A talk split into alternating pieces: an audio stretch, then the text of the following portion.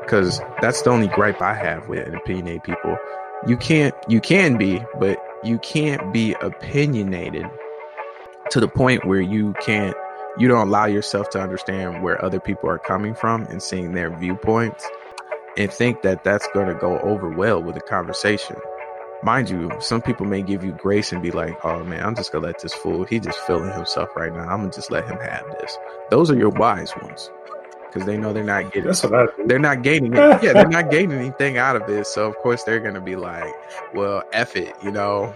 Shoot, I'll let you have the whole thing. I'm not even gonna argue with you. It's a waste of my time, you know. And then you got the other people that get so riled up where they're just like, "Oh hell no, uh, uh I ain't letting you have this one."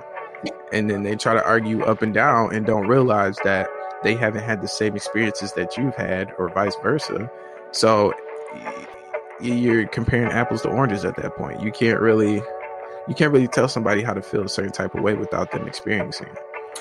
So Jay make a good point about understanding where others are coming from. For sure, man. Like you can't just give your opinion and then not listen to what somebody else has to say. That's just rude. Yeah, because all right, so I remember the other day, this guy, I mean, he was having a conversation with me and he had an opinion. He was talk, I mean, he was talking about some stuff, and I was like, I just caught myself. I've never done this, and I was impressed by. I was impressed, very impressed with myself for just shutting up and letting him talk, because